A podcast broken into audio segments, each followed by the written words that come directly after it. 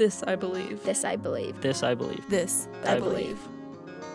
I'm Elizabeth Scherschel, and this I believe. Chocolate chip, pizzelle, oatmeal raisin, Jan Hagel, shortbread, camachile, gingerbread, stroopwafel, coconut, peanut butter.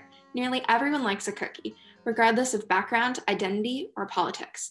Thus, cookies can help bridge the gaps we've created in our communities. I believe cookies can bring us together. I was not excited to move in first grade. Nebraska was very different from Indianapolis, where I'd lived my whole life. We arrived in the neighborhood, and all I wanted to do was go home. Then our neighbors began coming over with plates of cookies. The cookies were an excuse, as it were, for them to introduce themselves and make connections with strangers, with us.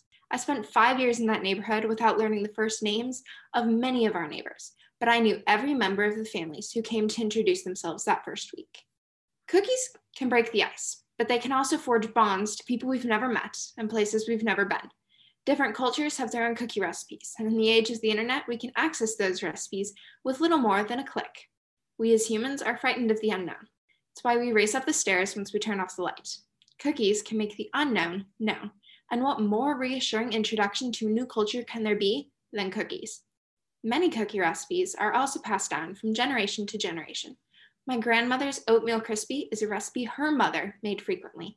The recipe uses cheap, bulk ingredients that were easy to come by during the Great Depression.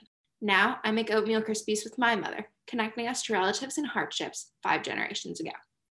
By sharing a piece of someone's culture or their history, we understand people better. The cookies themselves are a mere conduit, like a bridge from one shore to another. The cookies bring us together. The act of baking cookies together can also bring us together. No one collaborates on making cookies in silence. At some point, conversation flows, and if you listen, friendships form. In the same way that school group work forges bonds between classmates, cookie making connects us outside the classroom. Right now, we're socially distanced. I haven't seen my extended family in nearly a year.